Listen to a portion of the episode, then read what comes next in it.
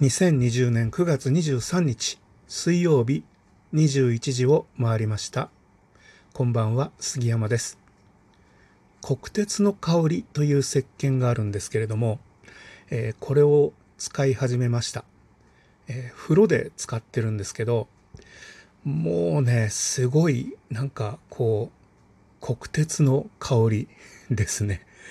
えー、コンセプトとしてはなんか国鉄の客車の中の消毒液とかモケットとかああいったいろんなこう要素がこもった匂いを再現したということなんですけれども使ってみてこんなんだったっけなという 何とも言えない匂いが香りじゃなくて匂いがしましてちょっと後悔しております。あの風呂上がりにものすごく僕自身が国鉄の匂いになってます。えー、お客さんは国鉄の香りにならないんじゃないかなと思うんですけど、えー、そして、えー、僕が出た使い終わった後の風呂場がすごく国鉄臭いです。なので、えー、風呂を出た後、もう一回風呂場に入ると国鉄時代の列車に入ったような気分になるので僕が使った後に風呂に入る人の方が浸れると思います。よくわかんないですよね。風呂で固形石鹸を使うのは僕だけなんですよ、うちで。で母も弟も、あの、なんて言うんですか、ボディーソープっていうなんかこじゃれたシロップみたいなポンプでシュッて出すやつ、あれを使ってまして、えどうも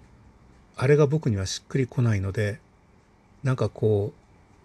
硬い石鹸をこうナイロンたわしでナイロンタオルかゴシゴシして泡立てて使いたいですね。でそんなのは僕だけなので固形石鹸僕しか使わないからついに在庫がなくなりましてそしたらあの母があら、あなた石鹸持ってるじゃない、これ使いましょうよっていう話になりまして、えー、使い始めたわけです。国鉄の香り石鹸ってね、1個1300円ぐらいするんですよ。今時石鹸なんて100円ショップでも買えますからね、下手すりゃ2個入りぐらいで。で、この国鉄の香り石鹸は、あの、福岡市の貝塚公園でえー、20系客車を保存してるんですけれども、この、あの、保存修理のためにクラウドファンディングをやりまして、で、そこに参加して返礼品としていただいたもので、1300円のやつが3つ入ってるんですよ、1箱に。で、それが2口参加したので、6個あるんですね。で、1個1300円って10倍以上もするので、贅沢だとは思いながら、まあでも持ったままでもしょうがないしやっぱり使った方がいいだろうなと思ったんですけどまあどっちかっていうとこれからもし使われる方いらっしゃったら体を洗うんじゃなくてせいぜいあの洗面所で顔を洗うぐらいにした方がいいんじゃないかなと思います。あのおっさんの風呂の話なんて色気も何もないのであんまり喋ってもしょうがないんですけどあの国鉄の客車の懐かしい匂いを嗅ぎたい人は石鹸を使うよりもあの東川口にあの寝台特急北斗星で使ってたあのブルートレインの食堂車のレストランがあるんですね。あそこ行くといいですよ。あそこあの室内に入るとねその昔ながらの本物の客車の匂いがします。これは懐かしいですね。えー、さて先週の鉄道のネタとしてはあのウエストエクスプレス銀河っていうのがいよいよ走り始めまして、えー、ネットでも体験機なんていうのが上がってきましてちょっと僕もあの乗りたくなったので、えー、9月の18日から11月分の抽選が始まってるのであの本当は緑の窓口で切符を買って乗れるっていうコンセプトだったんですけど、まあちょっと混雑するとかいろいろ事情があるんでしょうけど、あの、JR 西日本の子会社の日本旅行の主催ツアーっていう形になってましたね。で、抽選になっているので、えー、申し込みました。えー、まあ当たれば、久しぶりに11月の山陰の旅になります。そういえば秋に山陰って行ったことなかったような気がしますね。あの、冬と春、夏にいろいろちょっとご縁があって行きましたけど、紅葉の時期っていうのはちょっとないので、えー、紅葉の時期、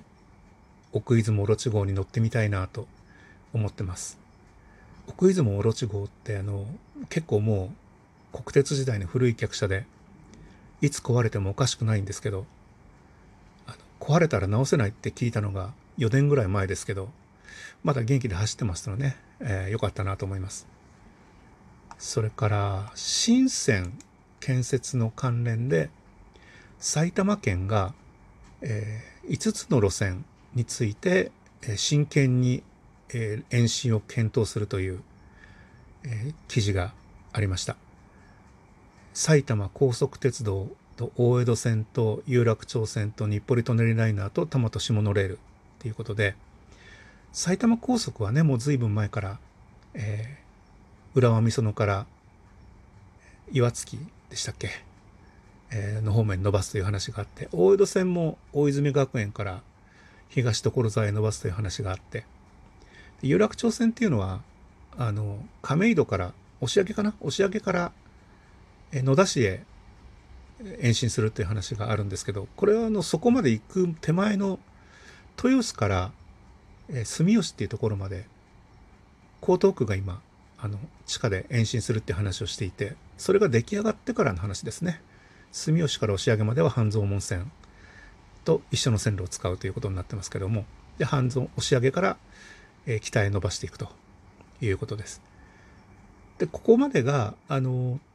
えーと、運輸省のこ、えー、交通政策審議会で作った方がいいよって言われてたところで、えー、埼玉県はこれにプラスして日暮里舎人ライナーっていうのはあのちょうどえー、見沼台親水公園っていう本当に東京都と埼玉県の県境で終わってるんですけどこれをもうちょっと伸ばしさせてくんねえかなみたいな話があるのと、えー、あと多摩都市モノレールはあの今上北台から箱根ヶ崎へ伸びるって話は決まってるんですけど、えー、牧田へ分岐して、え、狭山湖ですとか、えー、あっちの方に伸ばそうっていう話があってこれできるとあの西武遊園地の方に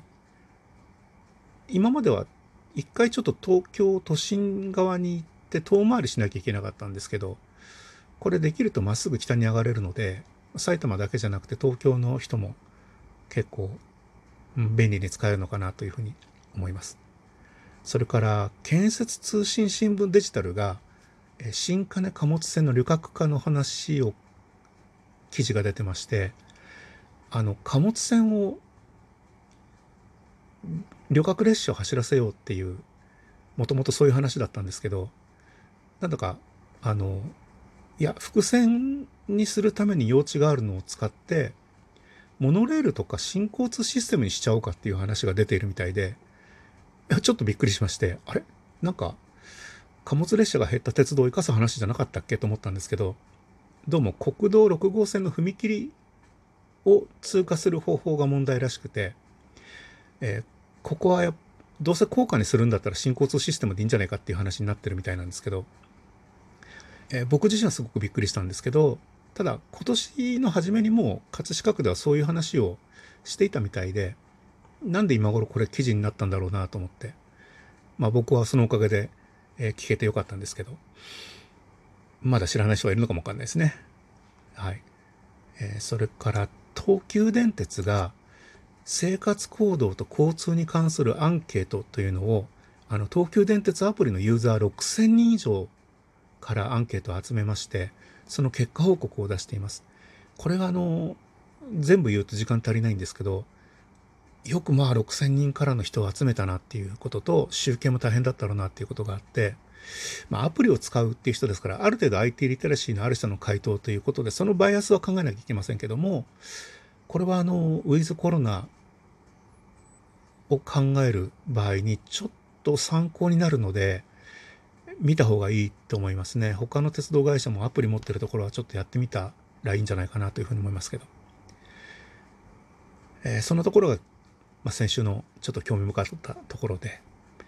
えー、僕自身はあのそろそろウィズコロナの旅を再開しようかなと思ってまして、えー、実は1日かけて2回分の旅のチケットやホテルの手配をしました。ただ駅ネットでチケットをね、取っても、うちの近所に JR の駅がないので、いつ取りに行こうかなっていうのはちょっと考えものなんですけど、えー、それから今回から、あの、僕は伝統線線なんですけど、あの、新幹線乗る時はいつも東京駅へ行ってたんですね。大手町乗り換え丸の内線で。でこれからは渋谷から、えー、埼京線で大宮に行って乗り換えようかなと、そんな風に思ってます。ではまた。